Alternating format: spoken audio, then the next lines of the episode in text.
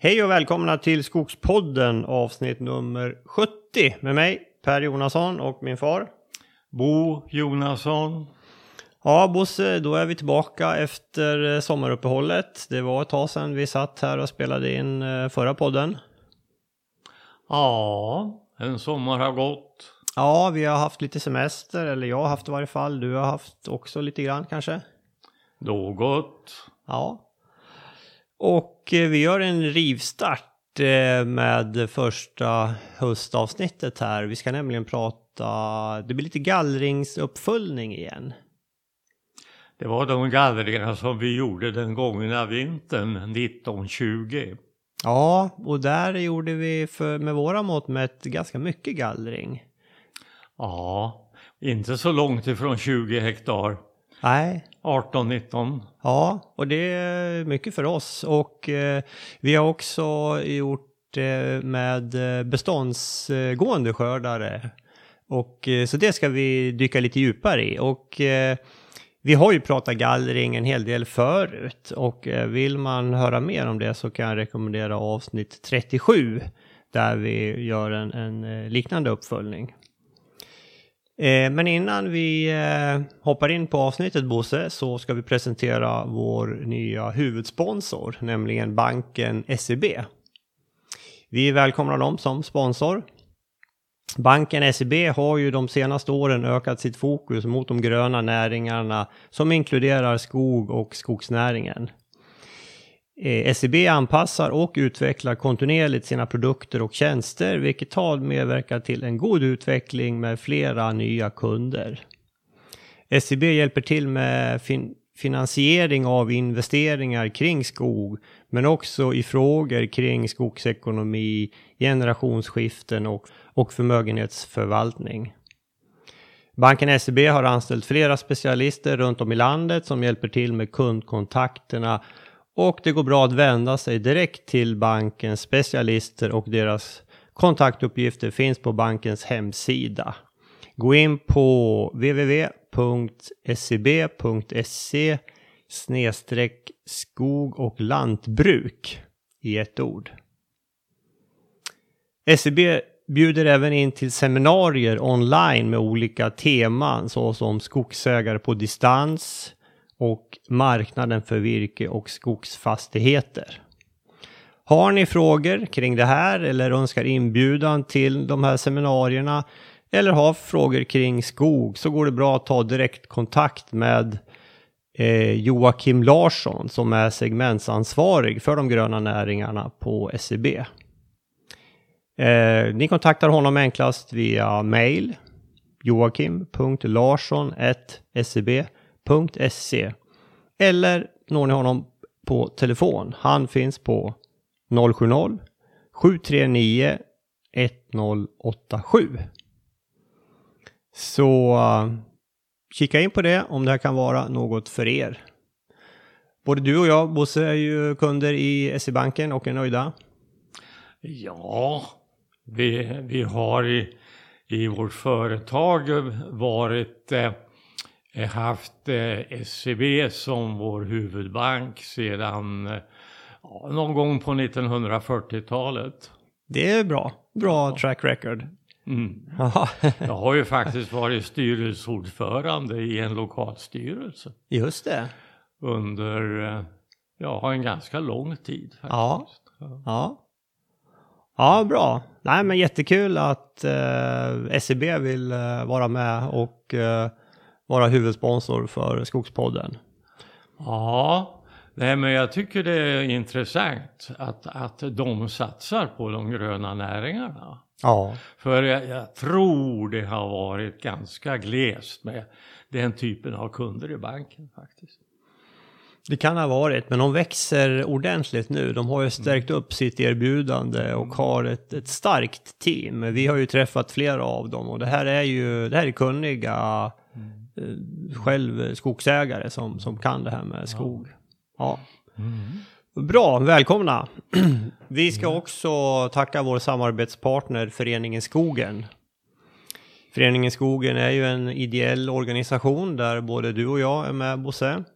Ja. Och man blir enkelt medlem genom att gå in på skogen.se och så kan man lösa ett medlemskap där.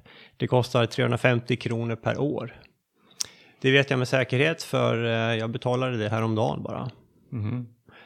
Eh, Man har ett antal förmåner och rabatter om man blir medlem. Gå in och läs mer om det här på eh, skogen.se. Vad bra! Då tycker jag vi sparkar igång avsnittet om gallring och gallringsuppföljning. Mm. Mm. Var ska vi börja? Vi har ju, du nämnde ju Bosse att vi hade alltså första gallrat runt 12 hektar och en andra gallring på 6-7 någonstans. Ungefär så ja. Och det här var alltså med beståndsgående maskiner. ja. Och det här var alltså nytt för oss med beståndsgående.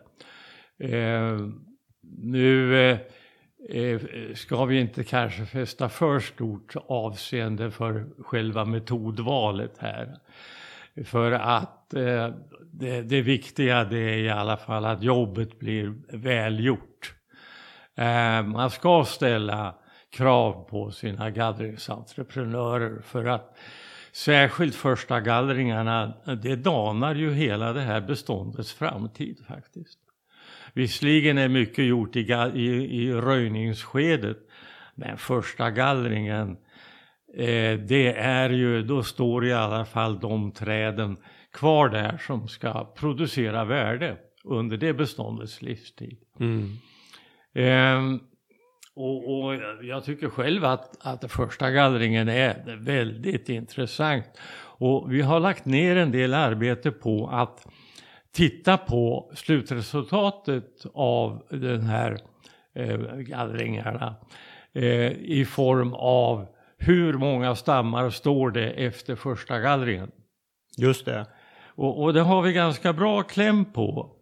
Eh, och det visar sig att oavsett om det är tall eller gran så eh, är, står det där efter gallring nivån eh, 900 till 1100 stammar per hektar.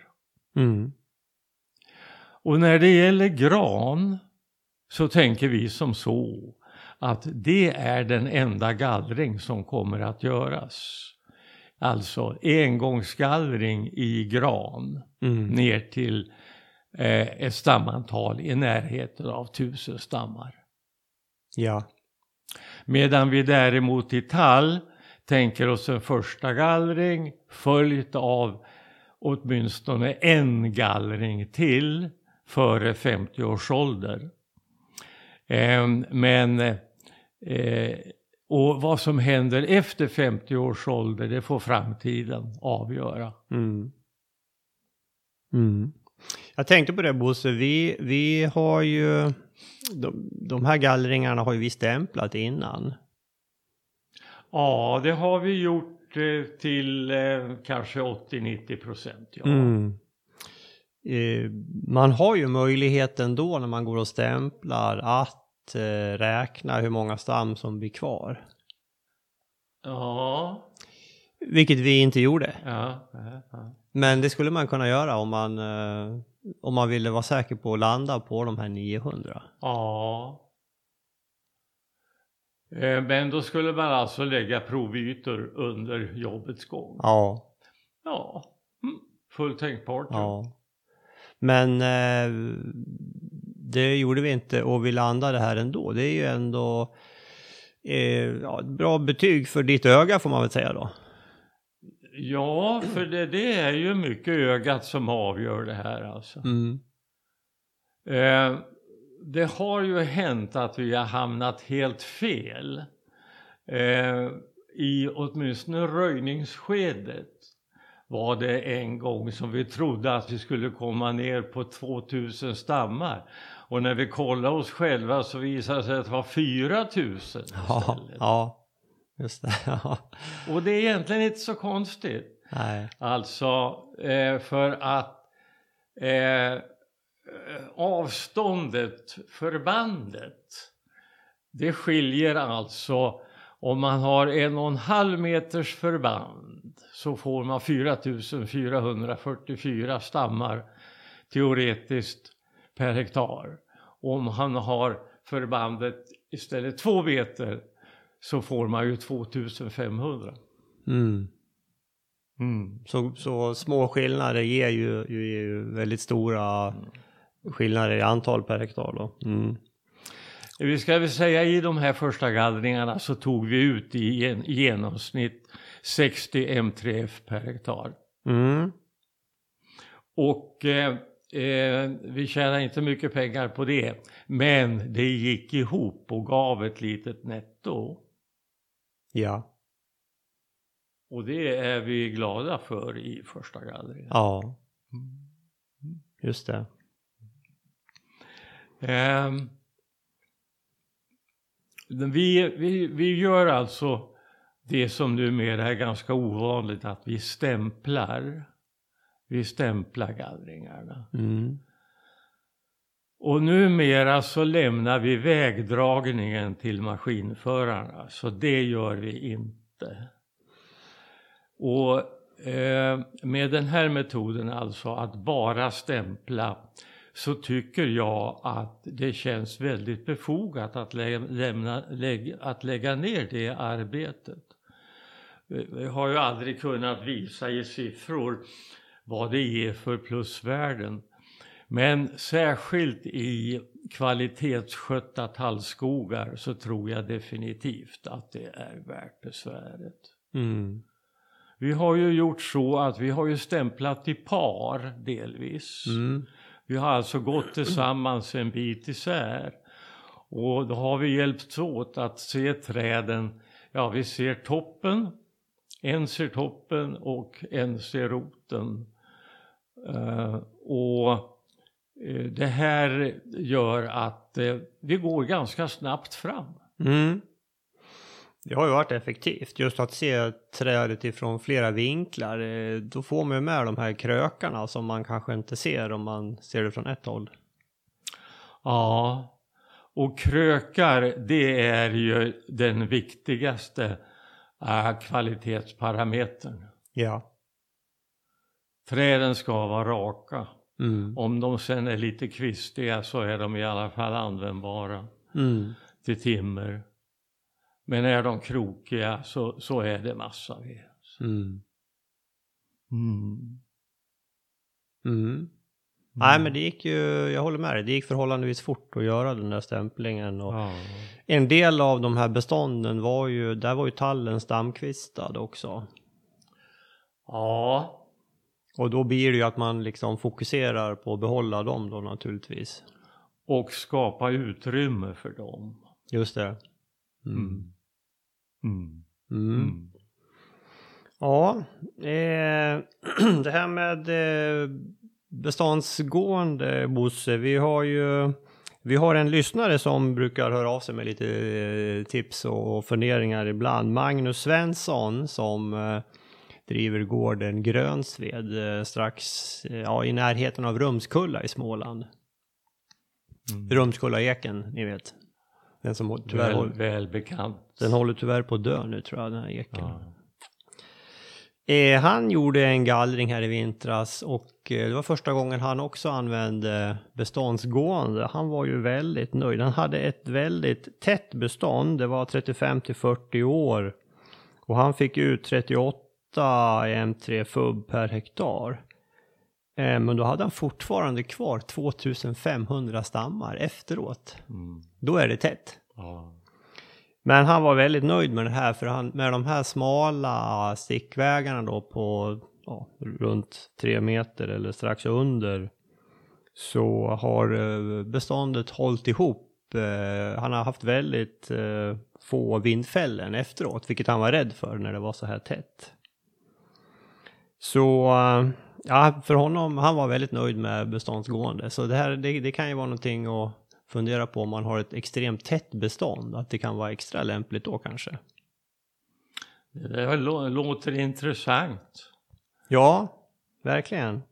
Vi får ta och besöka honom när vi är i Vassemåla. Ja, det är inte långt. Nej. Ja, åka och kika på det där. Tack för din input, Magnus. Alltid intressant att höra från andra. Mm. Eh, vi ska säga någonting tycker jag om eh, röjningsskedet som har föregått de här första gallringarna.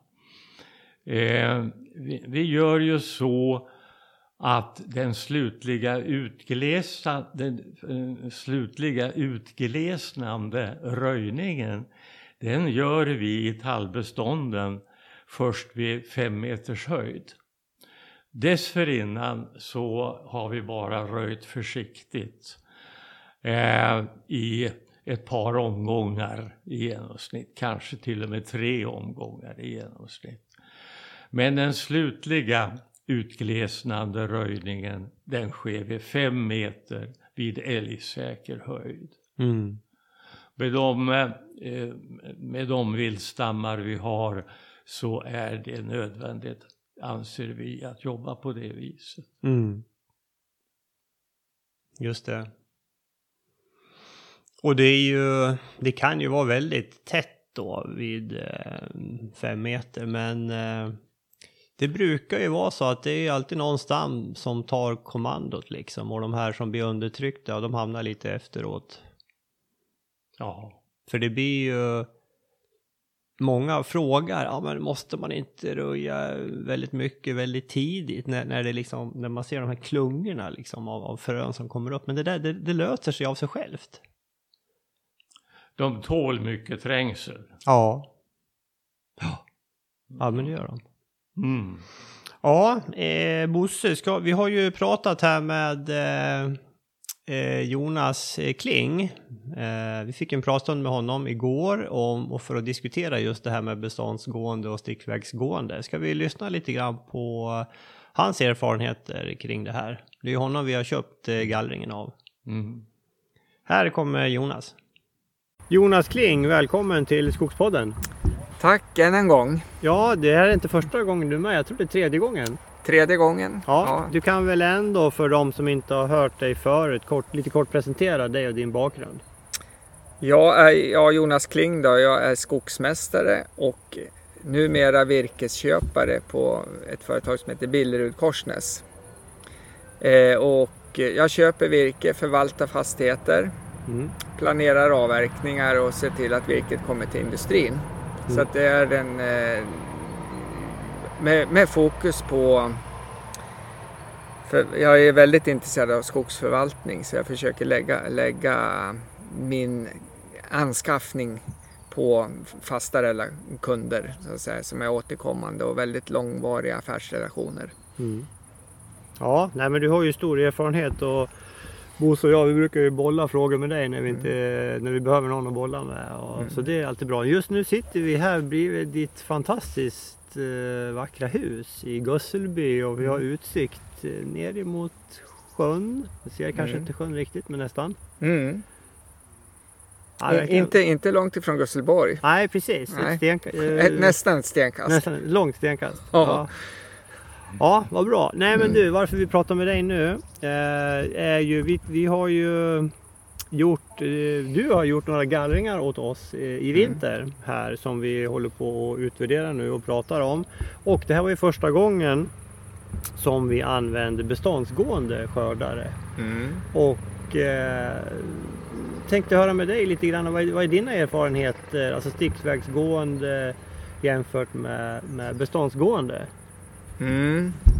Vi har ju haft ett, ett beståndsgående ekipage nu under ett par års tid på vårt distrikt, eller våran eh, del utav distriktet just här i Bergslagen då. Och tidigare har vi haft i stort sett uteslutande eh, stickvägsgående skördare men nu har mm. vi då den här eh, beståndsgående resursen då för att det har funnits ett behov eller ett önskemål från skogsägarna att kunna ha tillgång till en sån här maskin. Ja. Det är väl egentligen anledningen till att vi har den.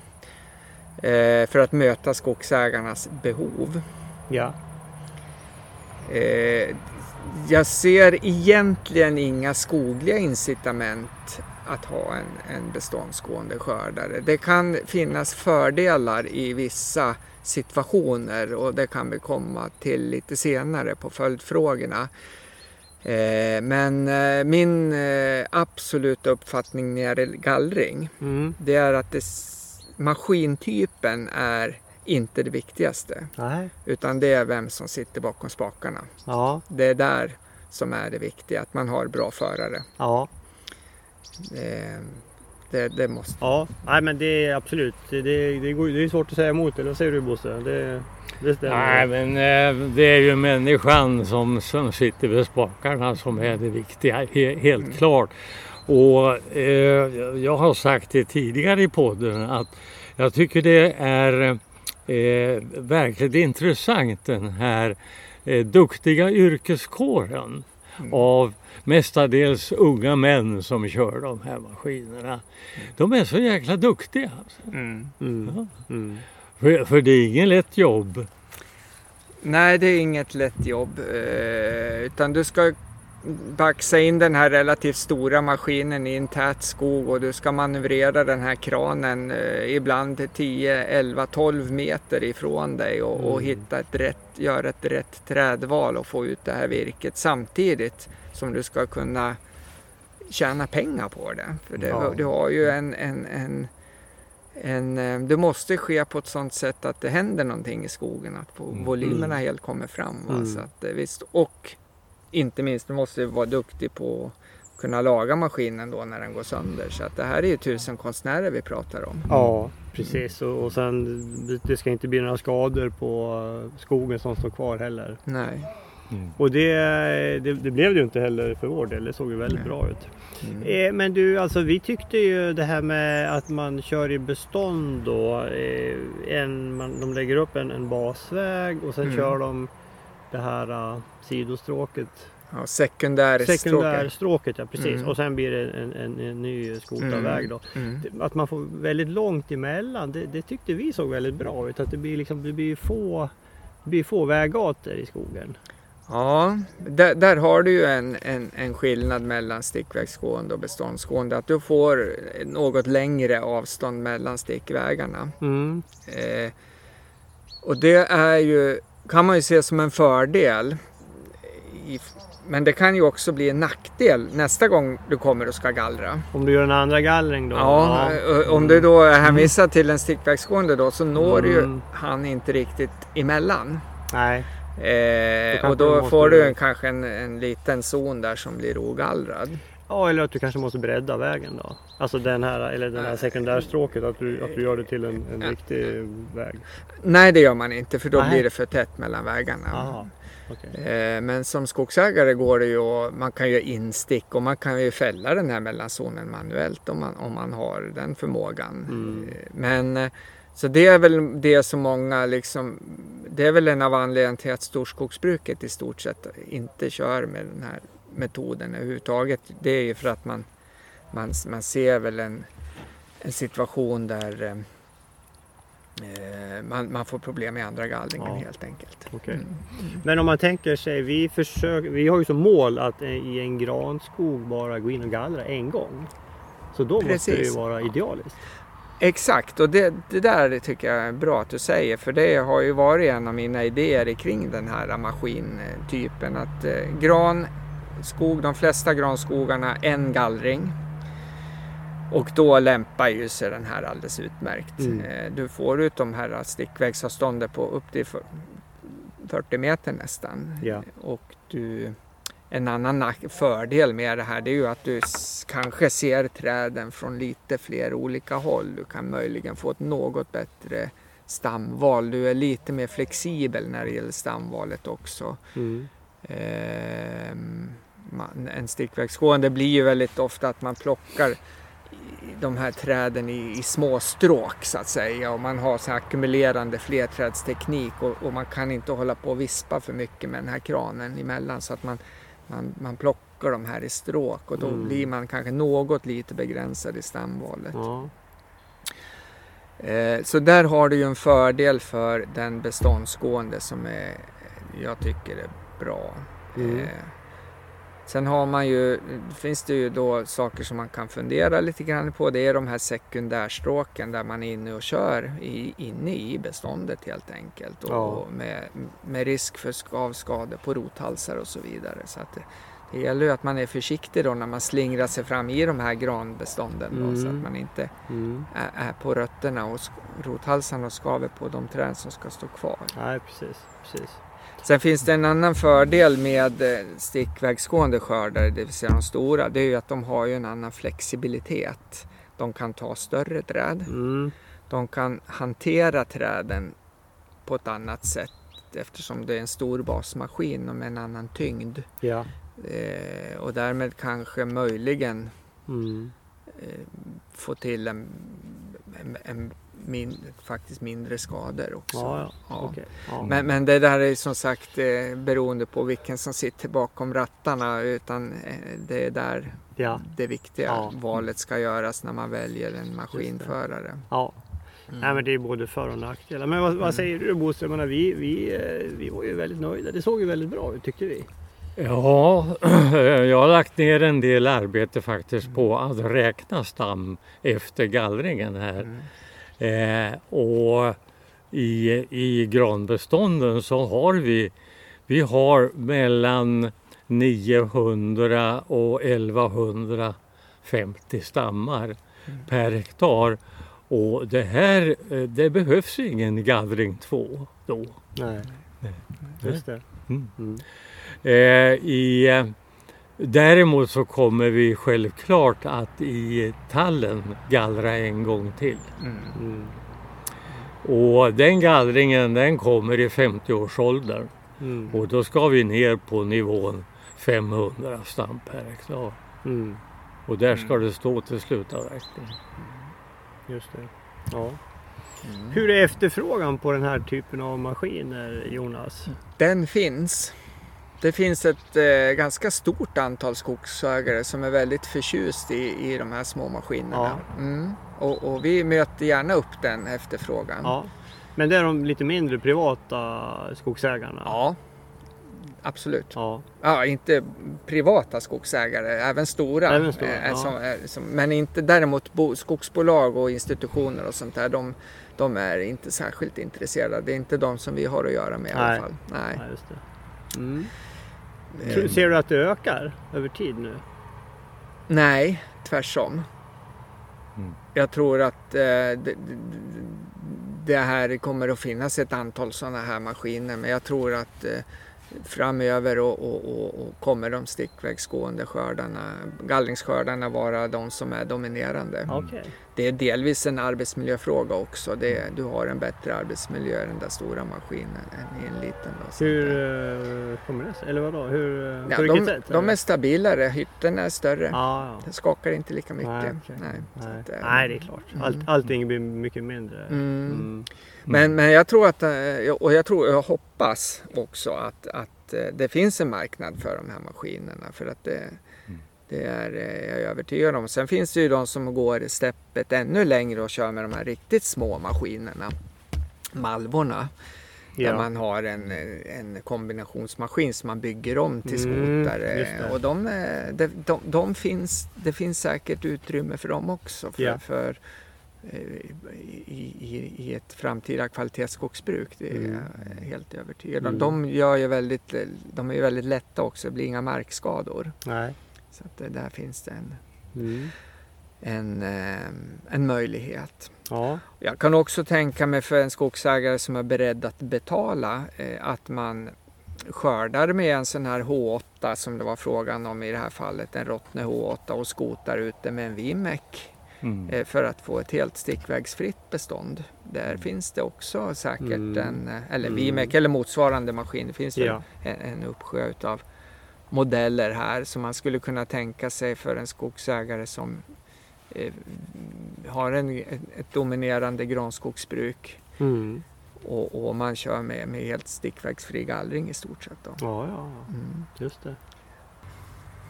Nej, men jag har varit inte eh, mycket intresserad av det här under lång tid och mycket av mitt, min inspiration är kring det här med grangallring den har jag ju faktiskt fått av, av Bosse. Mm. Han, han sådde de här fröna i min hjärna någon gång i mitten på 80-talet. Och eh, sen har jag fått praktisera det här med, med gallring eh, nu under ett antal år och, och, och kommit fram till det att, att att gallra gammal, äldre granskog, det vill säga granskog äldre än 40 år. Mm. Jag tror 40-50, jag tror inte att jag har ett enda lyckat exempel på det. Jag ångrar mig alltid. Eller jag har inte gjort det så många gånger på slutet, men jag gör det inte längre. Jag, jag, jag, jag tycker att det är korkat att göra det. Mm. Ja. Åtminstone här nere i, i, på våra breddgrader, för att det blir bara problem. Kan du nämna vilka problem får du? Eh, Ja, det är ju vindfällen, torkskador, rötskador. Mm. Eh, alla problem som du får i ett granbestånd som blir för glest. Mm. Sluta växa. Ja, ja. På höjden? Ja. Nej, det, det är väldigt ytterst sällan jag kan hitta exempel på gallringar i sen ålder som har varit lyckade. Det Mm. är ehm, lite som att be om att få problem. ja.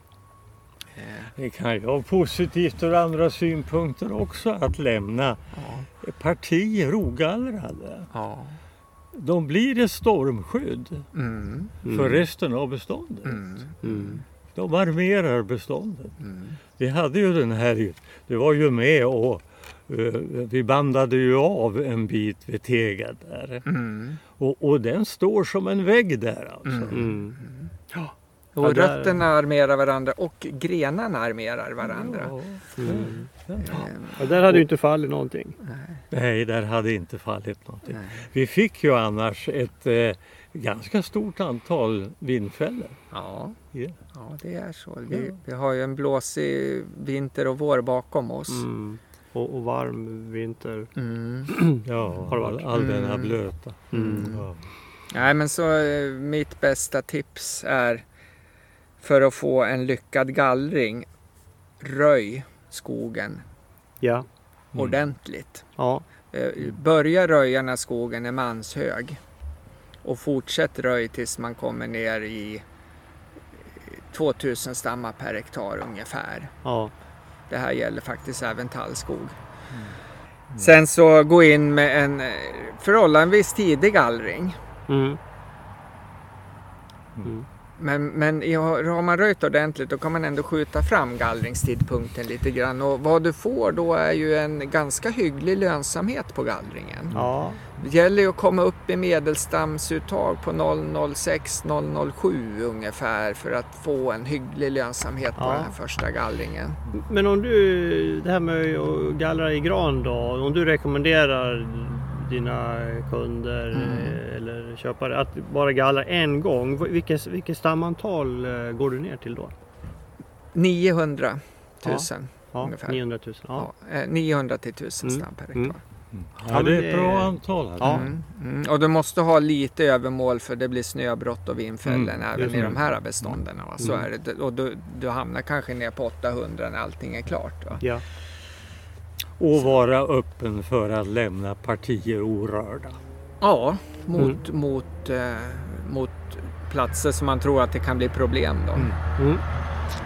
Så att, Eller som har kommit lite längre i utvecklingen. ja, exakt. Ja, precis. Om, om du har ett parti som är lite äldre och, och du ser att det här, det här som vi tittade på i vintras då. Mm. Vi hade ju ett område där vi, vi backade ur det. Det var helt enkelt eh, inte lämpligt att Nej. gallra. Nej, just det. Så att, eh, men så, då, då har man, då har man eh, granen där. Sen har vi ju tallen. Där kör man ju enligt samma metod fram till första gallringen. Men sen är det ju återupprepade gallringar. Och jag gallrar tallskogen gärna tre gånger. Ja, ja. Mm.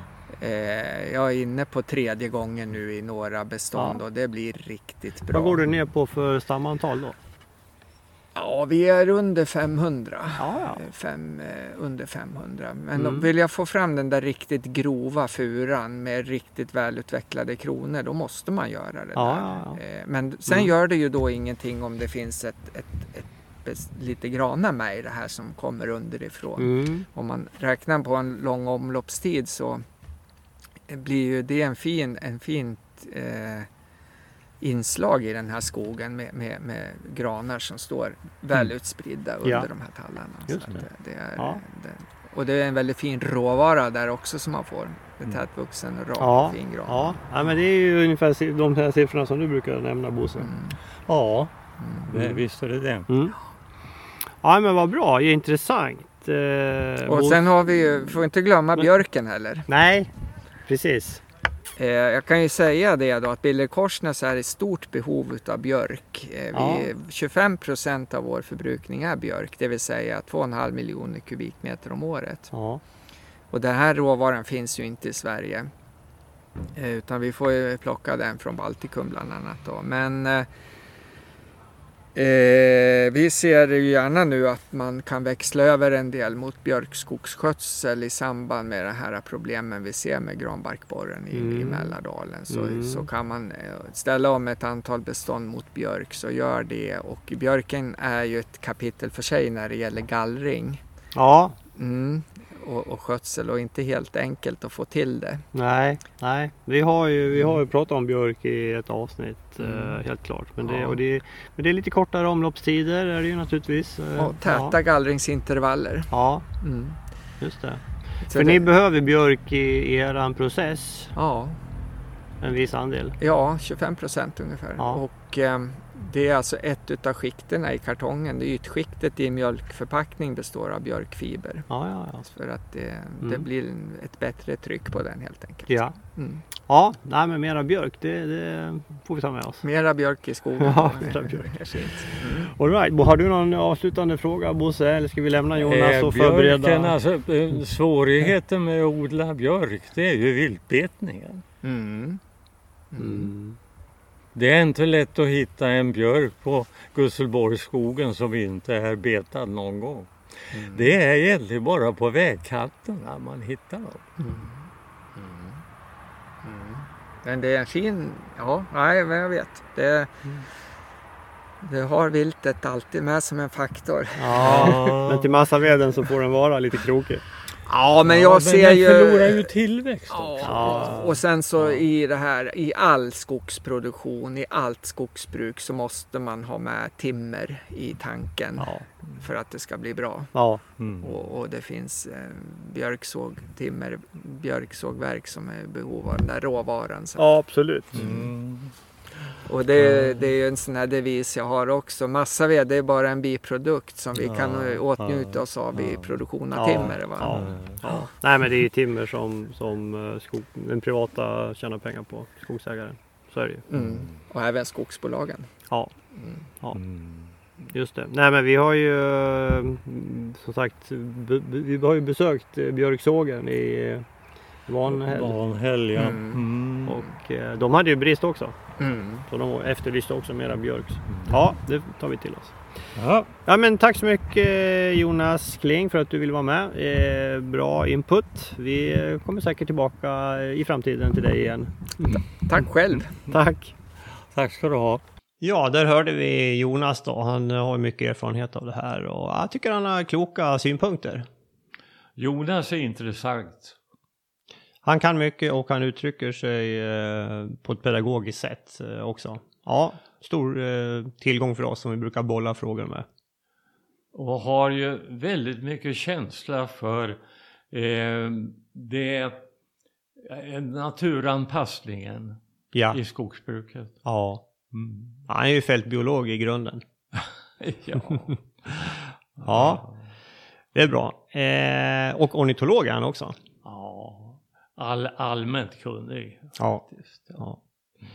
Mm. Eh, Men jag ska säga en sak beträffande stämplingen.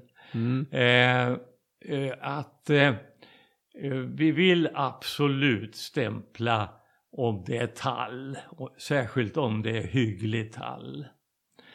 Eh, men kommer vi i rena granpartier då tror jag att vi lugnt kan överlämna stamvalet till skördarförare. Ja. Vi hade några sådana exempel i vintras här. Ja. Och sen en sak till.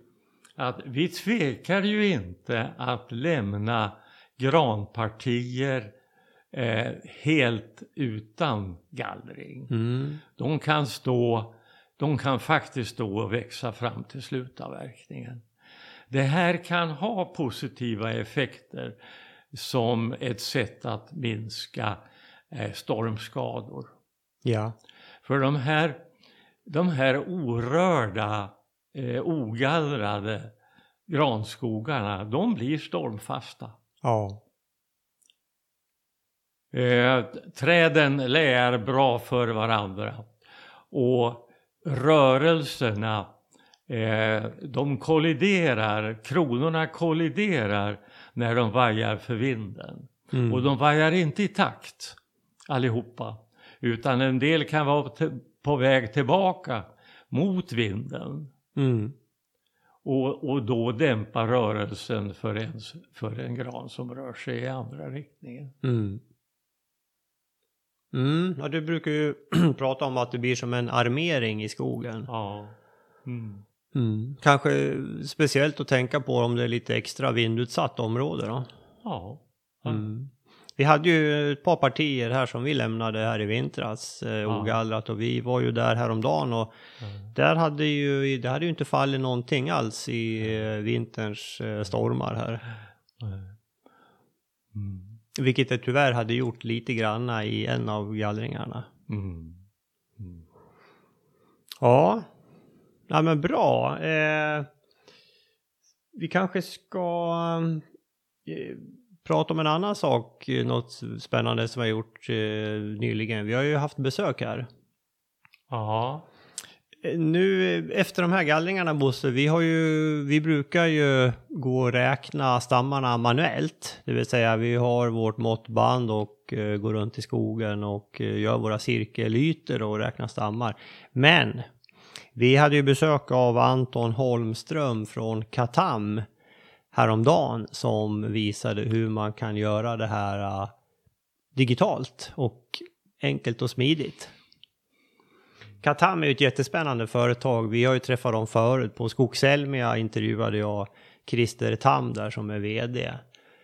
Eh, det är ett, han grundade företaget tillsammans med någon eller om han gjorde det själv. Eh, han kom ju från Sonny Eriksson i Lund. När de la ner då så eh, startade han Katam. Och det hela går ut på, han har utvecklat, eller Katam har utvecklat en, en app som du laddar in i din smartphone där du, helt, där du går runt och med hjälp av kameran skannar av en yta. Och då, kan, då får du fram ett, ett antal eh, mätvärden eh, på din skog, bland annat stam per hektar. Så det här demonstrerade Anton för oss och eh, ja, det var ju imponerande. Alltså, nu är ju han van vid det här, och det, men det gick ju väldigt snabbt. Ja, kolossalt.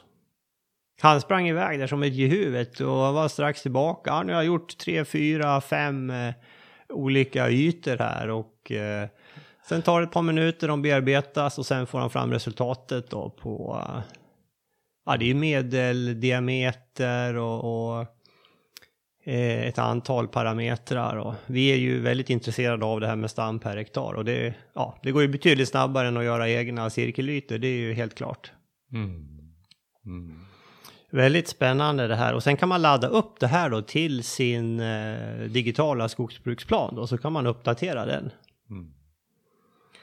Eh, det här krävs att det inte är allt för mycket eh, buskar och sly och ris i vägen då, men eh, ja, det, ofta har man ju gjort en underröjning inför en gallring då, så en gallringsskog eh, funkar ju bra. Sen visade han en annan väldigt spännande sak också som är eh, nämligen eh, de har utvecklat ett program där man skickar upp en drönare som flyger en programmerad sträcka över beståndet och tar ett antal kort och på så vis får fram ja, data på varje trädindivid. Den markerar varje träd exakt var det står någonstans eh, med en GPS-punkt och så mäter den höjden.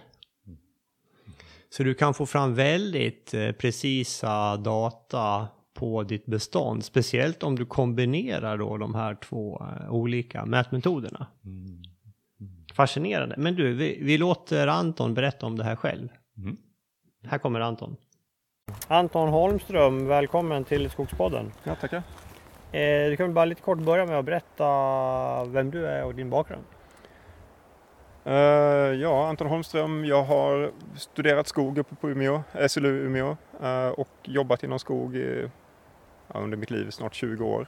Ehm, Jag var på Skogsstyrelsen 12 år med lite olika roller, allt från fältinventering upp till ehm, ja, mer strategiska, strategisk utveckling på de sista åren. Ja.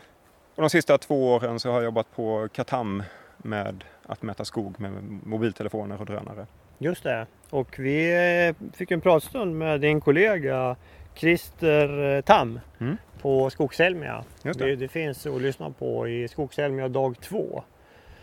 Eh, om man vill höra det. Men nu eh, är du på besök hos oss eh, i, på skogen i Gusselby och visar lite grann vad man kan göra. Mm. Och berätta lite grann, vad, du sprang runt här nu, så vad gjorde du för något? Ja, vi står i ett barrbestånd, ett barrblandbestånd som är gallrat för ett halvår sedan, eller i vintras. Ja, det här gallrade vi i vintras. Eh, och här gick jag runt nu med telefonen då och gjorde tre inspelningar under, vad kan det ha tagit? Tre minuter kanske? någonting sånt här. Ja. Och eh, nu står vi då och väntar på att min, eller vår app här ska bearbeta de här inspelningarna färdigt. Eh, och nu var det faktiskt så att den ena, app, eller ena inspelningen är färdigbearbetad. Mm. Eh, så att då börjar vi få ut lite mätdata här. Vad, vad, är det, vad får du fram för något? Då ska vi se. eh, nu har jag den på engelska då, då men vi har en medeldiameter så är den här då på knappt 15 centimeter. Eh, vi har en medel en standardavvikelse på diametern här på 3,5 centimeter. Mm. Eh, vi har, vi ska lägga in höjderna här, det hämtar vi från Skogsstyrelsens grunddata. Mm. Eh, och den första ytan vi gjorde här blev på 308 kvadratmeter i storlek. Ja. Ehm, och det är det här jag tycker är kul med att mäta med telefonen för att en van, skulle man göra en traditionell provyta här så kanske det blir 100 kvadratmeter. Någonting sånt där. Ja. Och det vet alla hur jobbigt det är med att hålla på med en fixed provyta i en sån här skog. Det är mycket Mm. att traska fram och tillbaka. Ehm, och ehm, vi har en medelvolym här ser den då på 58 kubik per hektar. Okej. Men det, nu har jag inte granskat inspelningen utan det man ska göra Mm. här då eh, det är att man tittar på den här inspelningen. Mm. Och nu ska jag ställa in så att vi ser bättre i ljus. Just det. Där ser man eh, stammarna kommer in i ett koordinatsystem eh, kan man säga. Precis.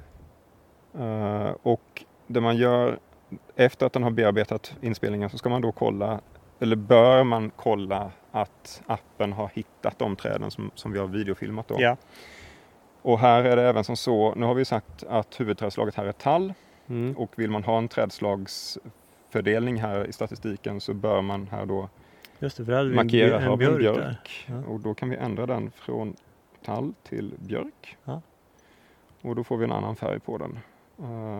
Ja, den syntes knappt i färgskillnaden men den är lite ljusare. Ja. Fått med... De här linjerna på marken, vad är det för något? Mm.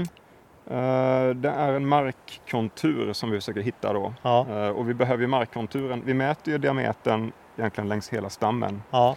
Men för att kunna plocka ut brösthöjdsdiametern så måste vi veta var marken börjar. Mm. Och sen tar vi då den diametern som finns på 1,3 meter. Okej. Eh, ja, det ser rätt ut. Mm. Här Och ser där ni har, provytan okej. ovanifrån. Och de prickarna där är i träd då Det är träden ja. Mm. Och eh, vill man så kan man zooma in och titta till och med då på Enskilda diametern. Ah, okej. 15,7. Vi, mät, alltså vi har eh, mätnoggrannheten på medelstammen här. Eh, ja, det är mindre än 2 fel i våra tester. Så att det är väldigt noga, det är millimeter eh, Ja. noggrannhet. Eh, Provyta nummer två. Ska bara kolla snabbt på inspelningen. Mm. Det är en ganska svår situation här. Vi har just, det är ganska intensiv eh, solbelysning nu med mycket Mm. skuggor och sådär. Så jag var lite nervös med en del av det som ligger på marken. Men det går ju galant här faktiskt. Verkar jag ha fått med faktiskt. Eh, De allra Man får flesta. gå ganska mycket fram och tillbaka för att komma in mellan Ja, träden. Då. där och, där, väl... och där ser du att här går proytan slutar där. Aha, den linjen där. Så att okej. de där är ja, ja, då. ja. Just det. Och då ska vi se, då fick vi en medeldiameter på 15 där också. Ja. Lite mer eh, variation på diametrarna. Mm. Eh, medelhöjd, vi får sätta 12 här också. Där hade vi stand density 685. 685 där, det är ju det dubbla. Ja, Minst. Och det, det, var, det är ju betydligt hetare där eh, och vi har ingen basväg. Ehm, låter fortfarande rätt lite va? Eller så Bosse? Mhm. Mm. Ja. Men Ja. Det, men det är två provytor. ja. ja, men precis. Och det, det är det här som är så viktigt att ha med sig. Ehm, risken finns ju också att man, man har ett måltal man vill ha. Mhm. Och alla som har gjort en relaskopbyte någon gång vet ju hur lätt det är att dra, ja, men om jag Ja. bara lutar mig lite till Ja, eller om jag böjer mig lite till så kan vi ta med eller ta Ja. ut, skippa det där trädet. Ja. Eh, den här mätningen den sker ju, ja det enda man kan trixa med här är att du som användare väljer vad du vill göra mätningen. Mm. Men mätningen den sker ju av ett system Ja. eh, som är väldigt fiskt, eh, fi- fixt ja, och eh, den kan du inte manipulera liksom. Nej. Eh, men vi ska flyga med drönaren sen. Det här kommer gå jättelätt att mäta med drönaren Mm. och få stammar per hektar. Mm. Mm. Ehm, och vi ska se provytan var 292 kvadratmeter. Hur, det, hur, vad är det som avgör hur stor den blir? Ja, det här är artificiell intelligens som det bygger på. Ja. Ehm, så att storleken eh, bestäms egentligen utav eh, hur djupt in i beståndet eller provytan som systemet tycker att vi har bra mätnoggrannhet. Ja. Och mätnoggrannheten blir sämre ju längre in man kommer. Ja. Just för att ja, det har ju med vinkelmätning att göra. Okej, Ehm, just och här blir det ju ehm, Rent logiskt här så kommer systemet göra mindre provytor för att ju smalare träd där desto svårare är det att mäta. Ja, ja. Okej. Ehm, och vi har faktiskt ehm, implementerat en ny eh, grej här i det här systemet. ehm, just faktiskt för, för plantageskogsbruk där man har väldigt raka rader. Mm. Så har vi märkt det att systemet blir lite lurad utav det där när- när man Mhm. håller på med eh, flexibla provytor. Så där har vi nu ett system där du kan bestämma att nej, men jag vill ha fem meters mätdjup. Okej. Så mäter du alltid bara fem meter. Ja. det blir en eh, bältesinventering istället. Ja, ja, ja. Ehm, Just det. och det enda du behöver tänka på då är att du ser till att du förlägger provyteförlängningen på ett bra sätt genom Mm. beståndet. Mm. Och vi kan ju, man kan ju, nu, har jag, nu gjorde jag provytor här som var 40 sekunder i snitt. Ja. Du kan mäta upp till tre minuter. Ja, ja, Så ja. du skulle kunna mäta en 2-3 tusen kvadratmeter Ja, om ja. du vill. Okej. Om du bara inte trillar Nej, på nej, nej, precis. hyggesresterna då. Just det. Mm. Intressant. Och sen eh, vet jag att eh, Christer pratade om att man kan ladda upp det här nu till sin eh, skogsbruksplan också. Precis. Och det har vi ju olika skogsbruksplans eh, företag nu då som, som vill ha Mm. den funktionen. Eh, Vi kör ju med e-skog. ja, och de har vi ju samarbetat med länge. Ja. Och de har ju haft den funktionen ja, sedan innan Elmia faktiskt. Ja, jo men jag kommer ihåg det. Och eh, nu kommer det några andra parter här också som Mm. jag ska inte säga några namn. Nej. Jag vet inte med pressrelease och allting sånt där. Nej, precis. Nej, just det. Men, Ja. men eh, när man ser, det är egentligen det de flesta har frågat efter. Att jag mäta i Mm. skogen är ju en sak, men jag vill ju ha in det i min, Ja, mitt eh, skötselsystem. Eller jag vill ju ha in det i mitt dokument. På något Ja. just det. Och det är ju det som är så härligt med digitala verktyg. Att det är så lätt att bara koppla Mm. ihop nätverket och så Mm. får du datat dit det ska. Ja men som i det här fallet, vi gjorde ju gallringen här i vintras då och då vill vi ju uppdatera vår skogsbruksplan så att den blir korrekt. Då kan man gå och ta ett antal ytor och, och sen kan man ladda upp då ja, ett medelvärde Ja. på, den, på det beståndet. Ja, det kommer ju faktiskt vara så att du kan ju ladda upp eh, provytorna också. Eh, Ja. Så att du får, eh, Ja. man, man skulle kunna vis, redovisa, men jag har lagt en provyta här, en Just där det. borta och en där. vid. Just det, för det brukar vi Men- lägga men- in manuellt ibland. eh. Precis. Men medelvärdet är ju good enough. Ja, Och Men- jag, jag ska väl säga, jag som skogsmänniska vill ju helst egentligen se att det är entreprenör, gallringsentreprenören som stannar maskinen emellanåt och mäter. De har ju sina Mm. HPR-analyser och det där, men eh, mm. eh, som egentligen är ett estimat, alltså ett, en bedömning utifrån ja. vad du plockar ut och sådär. Mm. Men med den här mättekniken så får du en faktisk mätning Ja, eh, som någon skulle kunna ta fram en, ett dokument på och ge till dig i handen sen då. Att, ja, så här ser det ut. Just det. Eh, Men om du har i, i vårt fall här då, du har ett bestånd och så gör du flera mätningar och du laddar upp. Kan du liksom ladda upp eh, då medelvärdet av det? Eller hur funkar det? Eh, Till e-skog så är det ett medelvärde som laddas upp ja. Det gör det? Eh, Okej. Men teoretiskt sett så skulle man kunna ladda upp eh, varje provyta för sig. Eh, man skulle kunna ladda upp, Fast du vill ändå ha ett värde liksom på beståndet? Det är ju här som är det spännande. Nu, nu tänker du eh, gamla pappersskogsbruksplanen som du har digitaliserat. Ja, det gör jag kanske. Ja. Skulle det inte vara häftigt att ha eh, volymen för varje trädindivid i din plan? En punkt för varje träd.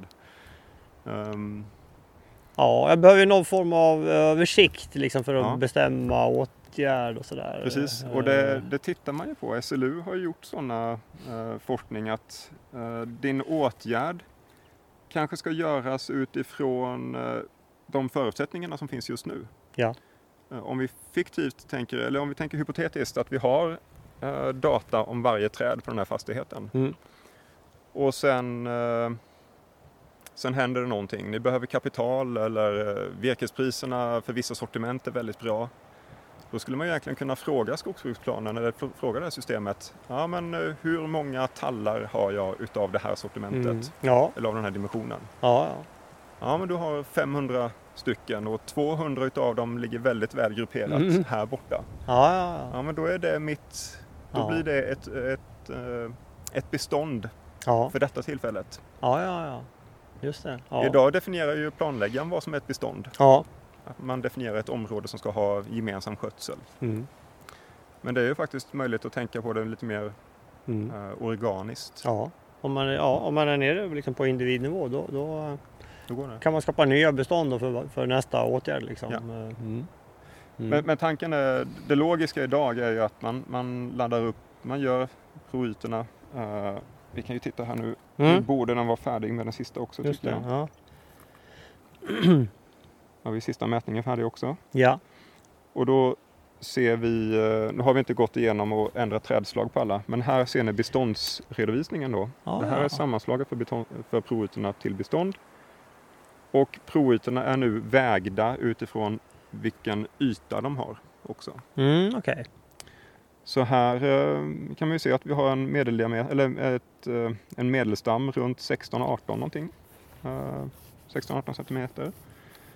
Uh, trädslagsfördelningen, trädslagsfördelningen ska vi inte bry oss så mycket om för att vi har inte justerat till då. Eh, Men där har vi alltså, det är nästan 1000 kvadratmeter. I Totalt. uh, mätyta, ja. Ja. Precis. Och då är det 545 träd per hektar där då. Ja, precis. Och uh, medeldiametern 14,5. Ja, just Eh, det. nej, nu ska vi se.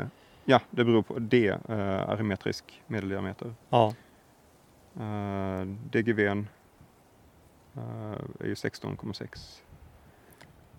Grundytan 10 Mm.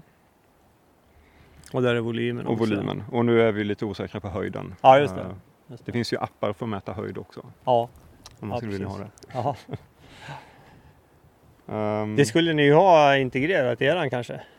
Ja, vi, vi menar egentligen det att eh, nu kommer ju den nya laserskanningen. Mm. Eh, och laserskanning, det de är riktigt bra på det är att mäta höjd. Ja, Så i Sverige och i Finland så, där, så räcker det att man har en knapptryck så får du ju det. just det. Eh, Mm. Men visst, alltså det, mäta höjden, det kan man ju också integrera i appen egentligen. Mm. Mm. Men det är just det som är det svåra, är ju att mäta det man ser här. eh, grundytan och stamantalet. Ja. Stamantal är någonting som vi tittar mycket på. Mm. Faktum är grundyta tittar inte vi alls mycket på Bosse. I princip Nej, ingenting. det gör vi inte. Du, eh, beträffande skanningen, pågår det? Eh, Skogsstyrelsens skanning, Ja. ja. de kör den nu igen. Eh, ett omdrev. Ja, jo men det är den Så- jag menar. Ja.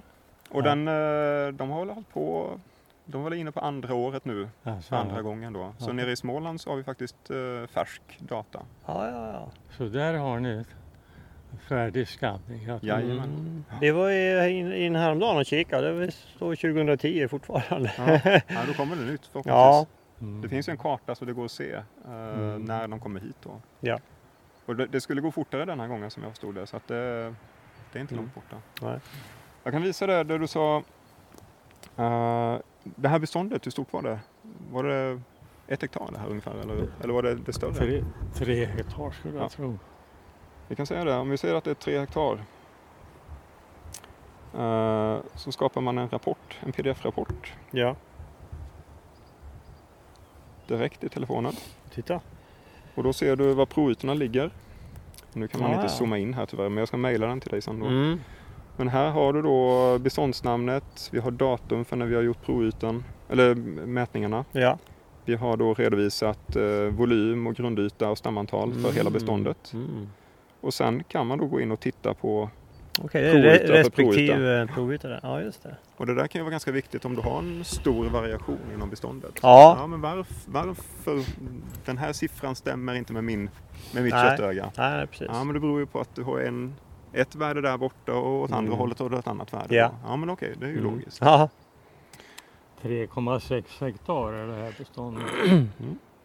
Vi ska testa att göra några fler mätningar Mm. i den andra delen där också. Hur, eh, hur många användare eh, har ni på det här? Vet du det? Oj, ehm, vad var det? Eh, Ett hundratal Mm. Nu. Mm. Eh, alltså vi har inte jobbat så mycket med marknadsföring än utan Nej. vi, vi vill ju få igång få i, feedback eller återkoppling egentligen från skogsfolk. Vilka, vad är det för hjälp? Vilka problem behöver de hjälp Ja. att lösa? Ja. Ehm, men vi har ju vår gratisversion av appen, den har vi ju nästan 2000 nedladdningar på nu Mm. då, Mm. globalt. Vi finns i alla världsdelar som har skog idag. Där finns det användare Ja, av vår teknik. Ja, men det är de flesta. Vi har betalande kunder i eh, ett tiotal länder minst. Ja, ja. Så Ja. det, det rullar på bra. Ja, vad kul. Mm. Och, det, och det är egentligen främst plantageskogsbruk ska man säga som har ett stort intresse i detta. De, I och med att de har så hög produktion, så snabb omsättning Mm. på sin volym så finns det ett, ett väldigt starkt incitament Mm. att faktiskt hålla råkoll på sitt innehav. Du nämnde tidigare Chile som exempel. Mm. Mm. Precis. Det växer lite snabbare. Ja, de har, eh, nu ska vi se om jag minns rätt, jag tror de har en tredjedel av den svenska skogsarealen och de har lika mycket volymproduktion som Sverige. Ja, ja. Eh, Och det har de byggt upp sedan slutet av, eller sedan början av 80-talet tror jag. Jaha. Så det är ganska imponerande. Ja, verkligen. Eh, En, eh, ja, ett imponerande jobb de har gjort Ja. faktiskt. verkligen. Men sen har du, du berättat lite grann också att ni har ju en, en applikation eh, kopplad till en drönare som man kan mäta. Då är man nere på individnivå och, och liksom mäter höjden på varje träd. Mm. Mm. Eh, ja, Katam Tree Map. Och eh, den, man kan säga att all vår, alla våra produkter bygger på eh, kommersiellt tillgänglig teknik eller hårdvara. Eh, I princip alla världen över har ju en smartphone idag. Ja. Eh, och vanliga drönare börjar bli ganska vanligt inom skogsbruket också. Mm. Eh, och eh,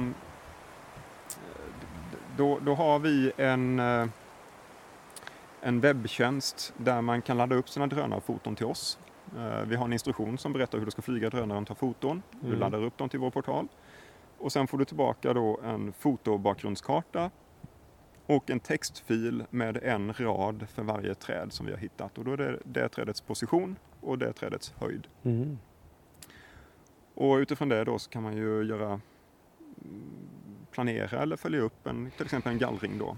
Och se du, du, kan, eh, du kan koppla ihop det med den mätningen vi har gjort nu med telefonen. Precis. Och det, där är ju styrkan då att eh, här ska inte vi stå och försöka gissa och beräkna höjd från marken. Höjden är lättare att räkna från, beräkna med en drönare från luften. Ja. Och då tar vi höjderna för alla träd. Ja. Och vi räknar alla träd. Och på marken så är ju styrkan att kunna se diametrar. Ja. Verkligen. Ja, det. Eh, Så det ska man göra på marken. Och just det här då att kunna ha diametermätt 20% av alla träden och vi har höjdmätt och räknat 95 till Mm. 100 av alla träden. Mm. Det i kombination ger ju en fantastisk Mm. koll på skogen. Mm. Ja, men det skulle vara intressant att få en demo av det också. Det ska vi göra. Vi skulle ju kunna Bosse åka ner till eh, de här bestånden lite söderut också och kika och se om vi får eh, samma värden. Eh, för du har, de har du gått och mätt delvis också. Eh, Vi stammar per har ju hektar. under timmerställningarna också. Just det, de, de kan ju vara intressanta. Mm. De var, vi- det var ju en gallring vi också gjorde i vintras. Eh, tog bort granen och ställde till. Det är lite äldre skog då. Ja. Ja, det en ligger ju nära gallring. varandra alltihopa där nere. Ja. Nej, men första gallring som detta är ju svårmätt. Alltså, och det, jag vet inte om man har så stor nytta av att mäta noga i, i den här fasen heller. Eh, här är det egentligen kvalitet, Mm. liksom att man har en bra struktur och en bra planering. Ja. Eh, Nej, det här ska ju liksom stå och växa till sig nu. det, har några, det ska ha några år till. Ja, Det är bara tonåringar än så länge. ja men exakt. Ja, men då är faktiskt den här timmerställningen kan vara intressantare att prata individnivå. Precis. Ja, men vi undrar om inte vi går och kikar på det. Men det här med, med, med stamantalen. Mm. I mitt tänkande är det, är det viktigt det här att man, att man får ner antalet eh, efter första gallringen. Mm. För att eh, eh, våra granskogar, vi menar att det, det här är färdiggallrat. Ja, just det. Mm. Och eh, jag har ju märkt det tidigare att vi, vi lämnar för mycket faktiskt i, i första gallringarna. Mm. Det är först nu tycker jag som vi har börjat hitta, hitta det här att eh, ögonmåttet stämmer. Mm. Vi, vi, vi, vill, vi, vi vill att våra slutavverkningsbestånd i gran ska, ska innehålla 900 till 1000 stammar. Okej, ja just det. Mm. Och att det ska vi etablera redan med, med första gallringen. Ja, just det. Alltså. Sen kommer det försvinna ett antal under årens lopp. Mm. Men eh, eh, vi har eh, granbestånd nere i söder som där jag gjorde provytor i förrgår. Eh, och där ligger alltså antalet på, sa jag 1150 va? Ja, det var det va? Ja, Mm. så det är Just ganska det. spot on. Mm. Frågan är Anton, det här... Och då flyger den.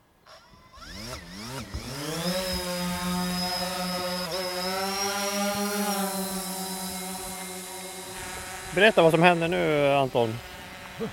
Ja, då har vi ju ritat in beståndet eh, i kart eller i drönarappen. Ja. Så nu kommer drönaren flyga fram och tillbaka systematiskt över hela beståndet och ta en massa foton.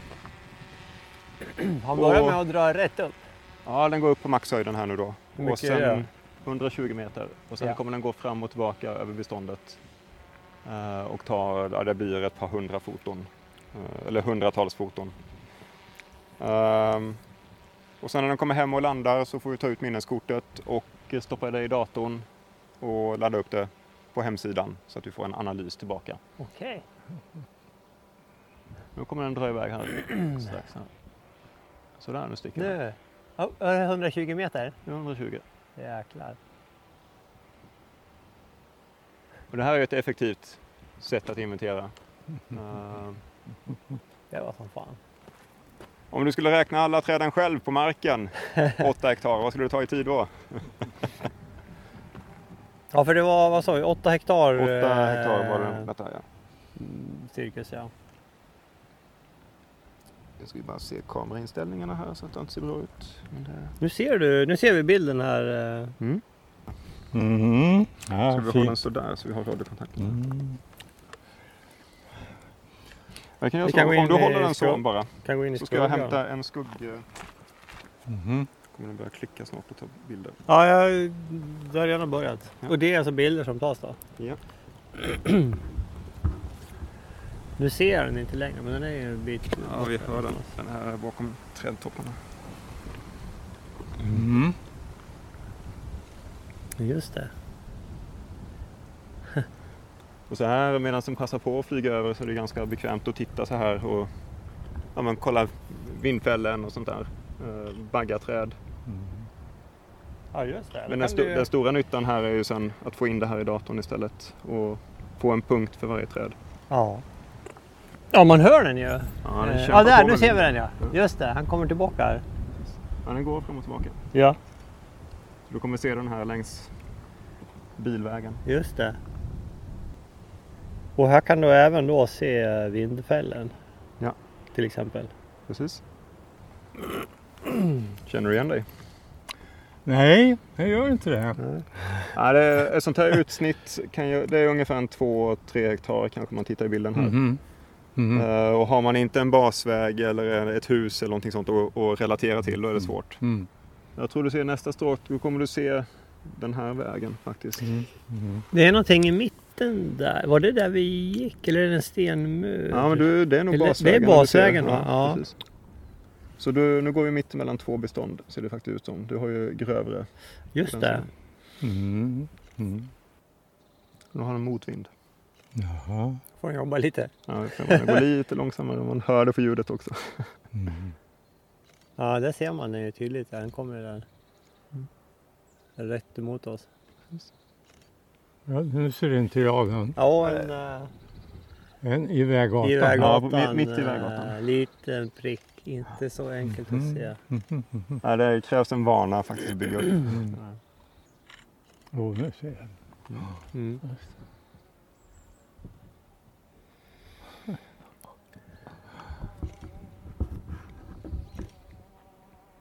Är det här eh, dyr utrustning som du har här? Nej, 10 000 kronor. Det, Mm. det är den dyraste utrustningen, eller det dyraste med det här skulle jag säga, det är om man köper den och inte vågar flyga och använda den. Ja. Då, då är det en dyr hyllvärmare. Ja. Men eh, Det ser man hur den vänder sig. Ja. Det, det är en, ni såg det, för detta så var det bara att trycka på en knapp så flyger den själv. Ja. Eh, Men även att flyga själv och leta bagga träd eller att titta på saker. Det är lätt. Det är jätteenkelt. Ja. Det, det är inte att flyga radiostyrt flygplan. Det här är, det här är som att använda en tv-kontroll. Ja. Det, eller en fjärrkontroll till en tv. Det är inte värre. Nej. Och då, jag brukar mena att det är inte många skogsskador eller det är inte många saker man behöver hitta med den här för att det ska löna sig Nej. och, och ha investerat i den. Ja. Nej, man kan tänka mig leta vindfällen för det är ju, det tar ju trots allt ganska lång tid liksom att gå över och Mm. leta det. det. Det kan faktiskt vara så att den stora nyttan med den här är att inte leta vindfällen utan att se över de bestånden där man misstänker att det finns.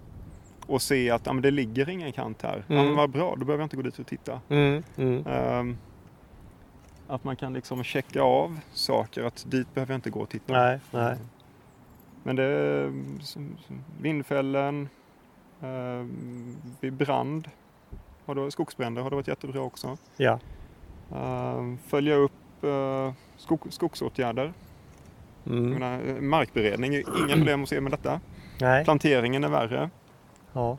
Planteringen ska man nog ta till fots. Men röjning, planera en åtgärd, planera, ha koll på hur mycket Ja, hur mycket löv har jag längst bort på det här beståndet? Ja, ja. Hur tuff blir röjningen där? Ja. Hur blir det? Planera avverkningar Planera kanske? avverkning, jajamän. Mm. Eh, kolla att allt virke är utkört från avverkningen. Ja, just det. Kolla att man har... Kolla att det inte ligger pluggar kvar i dikena. Mm. Det är också att en man klassiker. Inte, att det, att man inte har glömt eh, något virke Ja. på... Ja, det har vi ju sett ibland när vi har Mm. gått så här. Jäklar, här ligger det ett par eh, stockar kvar. Mm. Dike, ja, jag har faktiskt jag har använt den till allt möjligt. Följa Ja. upp dikesrensning. Går jätte, har, har Ah. man vant sig och flyger lite grann och vet vad man tittar på så är Mm. det fan otroligt effektivt. Okej. Det- Just det. Så. Mm. Nu ser jag den igen. Ja, det kommer den. Vad sa du för något? Eh, Strong wind, sa han det? Ja. ja.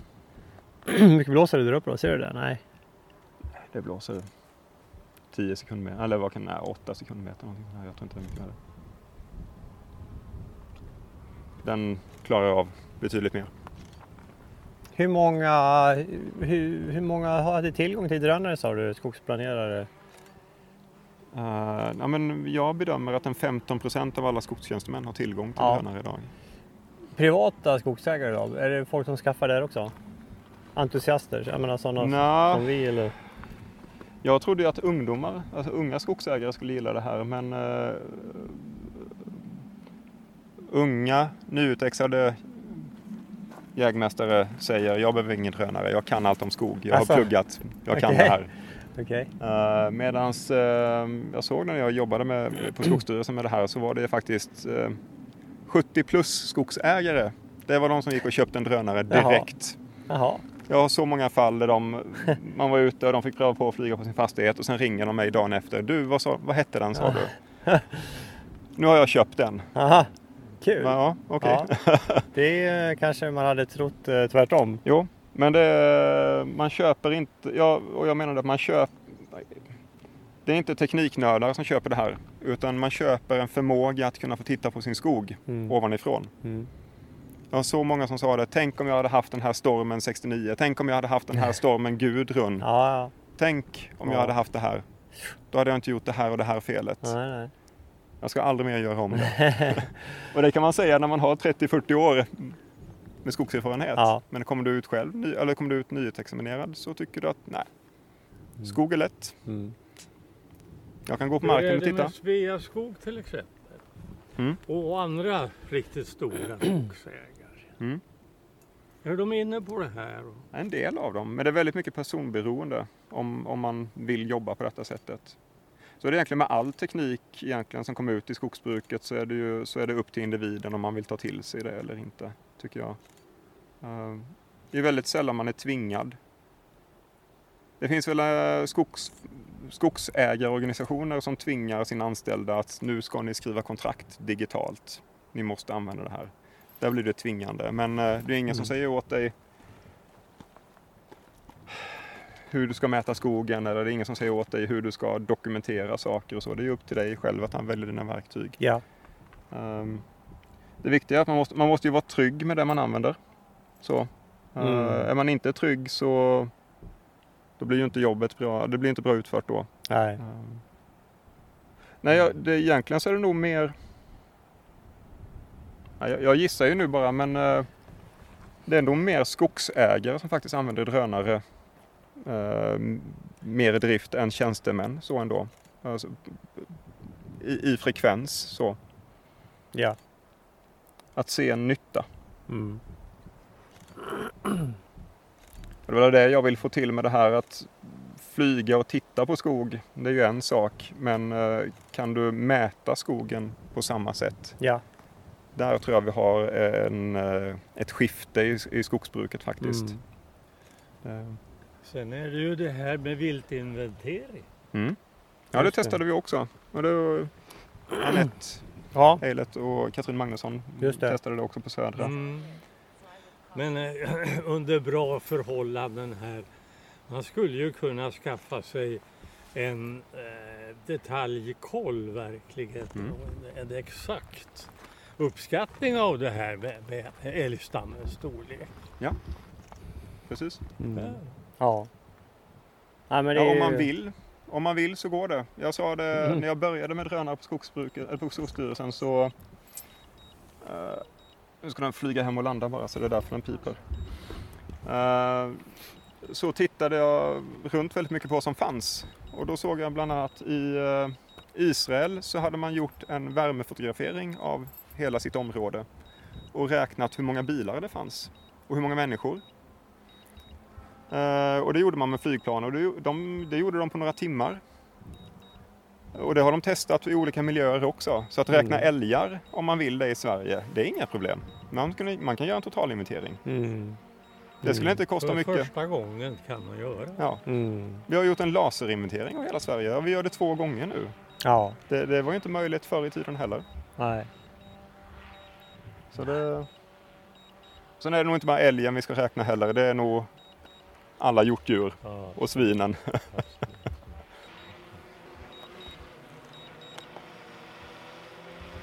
Bara ta ner den lugnt och säkert.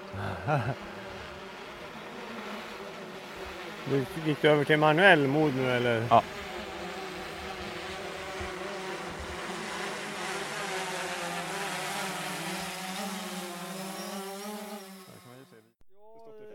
Ska, vi, ska, ska jag sammanfatta?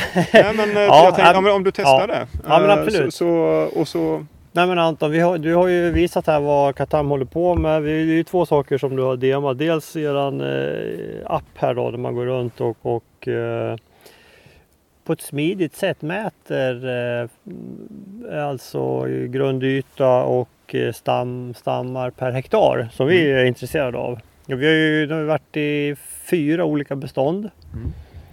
Eh, och det är ju tre första gallringar och det här som har varit nu senast en, en andra gallring här. Och de siffror som du, här sprang du över en stor yta ganska snabbt. Mm. Och de siffror på stammar per hektar stämmer ju väldigt väl med de bostäder som du har mätt upp med, med eh, konventionella metoder. Mm. Det var ju väldigt eh, lika har vi sett. Mm. Så, men det gick ju väldigt fort för dig att göra det där. Ja, nu var jag ganska rask. Jag, Ja, du var rask. Jag Ja. inte heller. Men, men precis, ja, man, eh, Mm. det är väl det som är det roliga tycker jag. Att jag, jag stannar ju inte i princip och gör en provyta. Jag går Nej. ju bara igenom. Så jag går mellan provytorna, jag går i provytorna. Så att Ja. det blir ett flöde Just det. genom beståndet. Mm.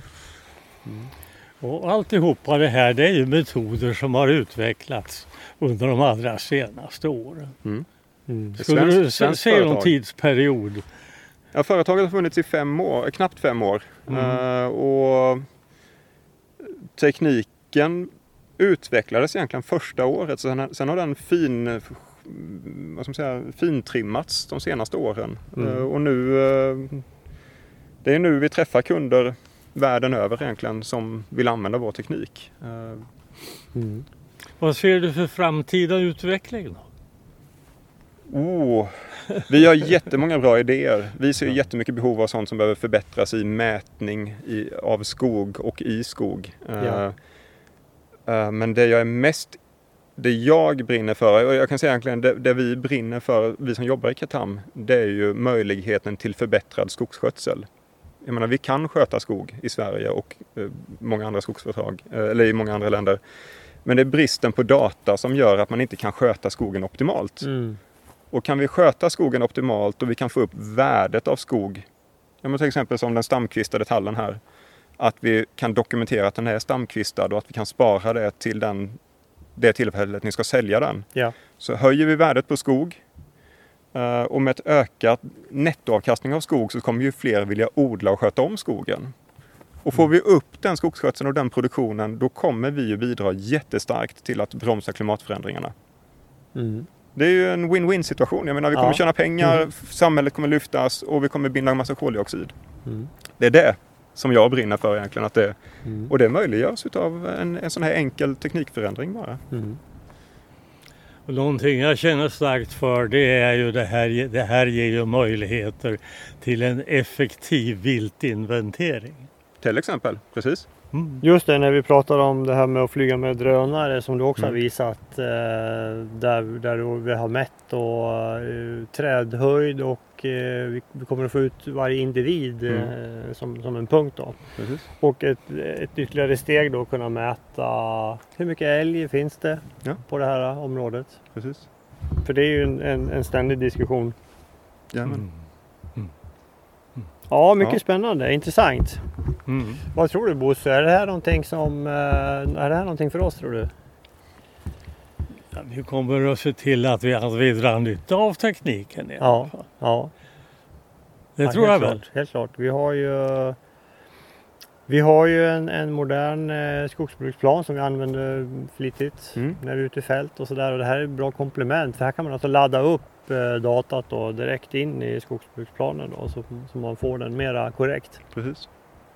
Ja, du kan ju göra det egentligen i... Nu behöver du inte vänta vart tionde år för att få nya uppgifter. Utan Nej. har du gjort en gallring nu så mäter du, du trycker på en knapp och så är planen uppdaterad. Ja, Det är ju ja, ganska häftigt. ja. Vi kan ju bli mycket effektivare också när det gäller att jaga barkborregranar. Jajamän. Mm. Och det, och det är viktigt. Ja, och det är en annan faktor där om man ska se det ett steg längre. Så om vi kan ge ett beslutsunderlag till skogsägare för vad de, vilket trädslag de ska plantera på vilket ställe. Det är ju ingen ny kunskap. Ståndortsanpassning, det har man ju pratat om länge. Ja. Men hur det tillämpas i skogsbruket idag, det, det är ju inte så bra. Men kan man få ett enkelt beslutsunderlag att här ska det vara en tallplanta, här ska det vara en gran, här ska du röja fram lövet. Mm. Eh, Då kommer ju problemet med barkborre minska också. Det är min övertygelse i alla fall. Mm. Eh, Vi blir inte av med insekten, den är en, den är en naturlig insekt men eh, den, den hittar väldigt få svaga granbestånd att angripa i alla fall. Mm. Ja.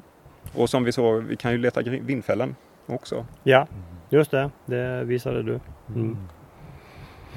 Bra. Så det finns många möjligheter. Ja, nej men stort tack Anton. Om, om, det, om det är något som du vill skicka med då till eh, Skogspoddens alla lyssnare mm, vad gäller ny teknik och, och kanske speciellt eh, Katams eh, applikationer. Vad, vad skulle du vilja skicka med då? Nej men eh, Kan, kan man testa det på ett enkelt sätt? Man kan ladda ner eh, Ja, appen. nej men hör av er till mig så ser jag till att ni får en testmånad. Så får ni testa appen en månad, den Ja. full, fulla appen, Ja. fulla versionen. Så. Det, det är lite, det, det går inte på vilken telefon som helst men eh, jag hjälper er.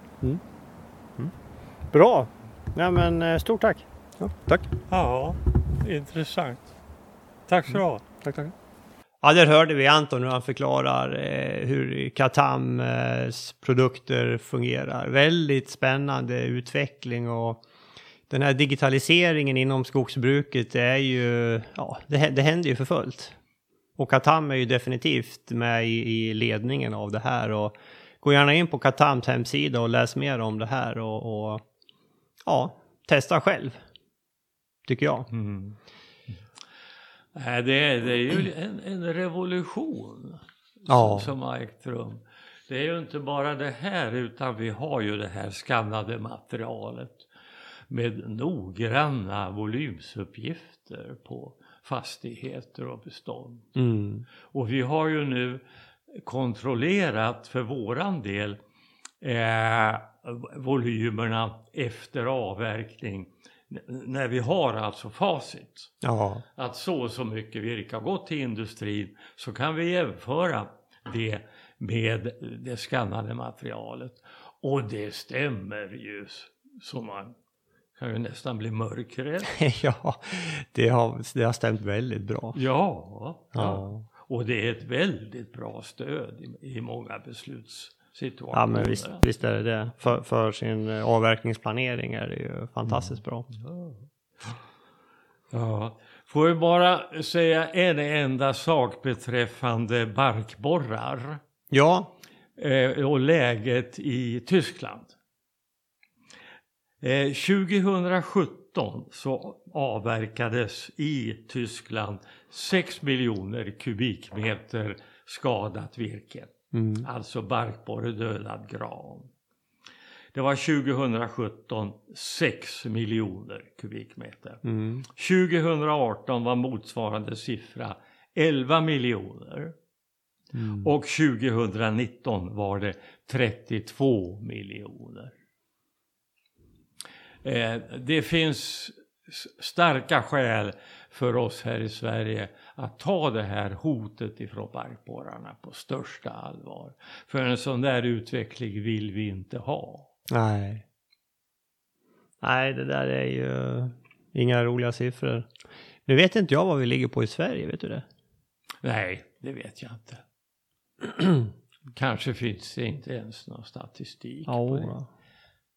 Jag tror vi har rätt höga siffror här också alltså. Jag kan bara se om jag hittar det lite snabbt där. Det kan vara kul som referens. Du sa 11 miljoner. 2018. Eh, här står det, nu är jag inne på land, lantbruk. Granbarkborren har orsakat skador på cirka 7 miljoner kubikmeter skog 2019. Sju. 7 miljoner. Sju miljoner. Ja, ja. Ja, 7 miljoner eh, kubikmeter 2019. ja, ja. Det är högt. Ja, ja, ja, ja, fan. Så vi är ju inte så jättelångt efter. Nej, det är vi inte. Vi är inte uppe på de där Nej. 30. Men Mm. jag vet inte i år, vad, vad kan det bli i år? Jag vet inte. Det är ju för tidigt att säga naturligtvis. Mm. Nej, vi har ju gjort en ganska rejäl inventering eh, av våran skog. Mm. Hittat en del, inte så jättemycket, men, men en del. Ja. Mm. Och vi har ju fortsatt ögonen på det här. Ja.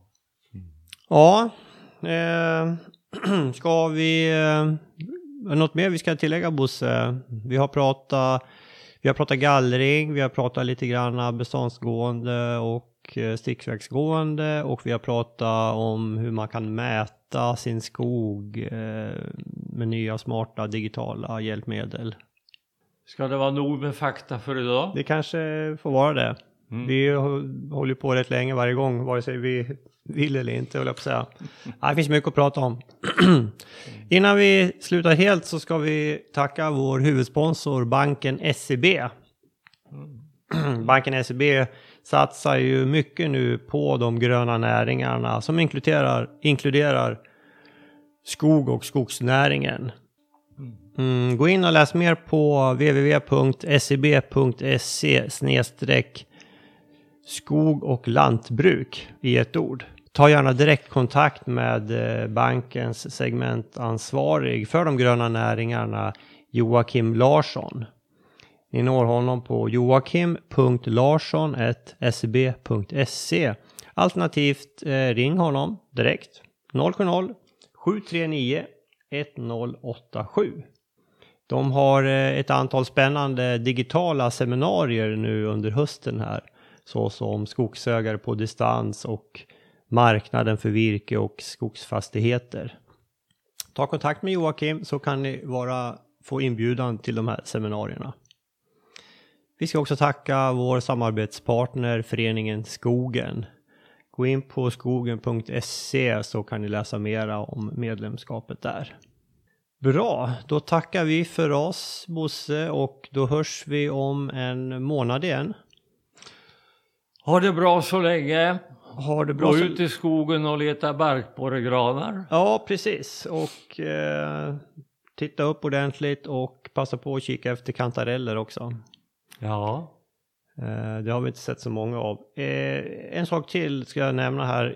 Ge gärna podden betyg i de här olika eh, apparna där ni lyssnar på podden, bland annat Acast och iTunes.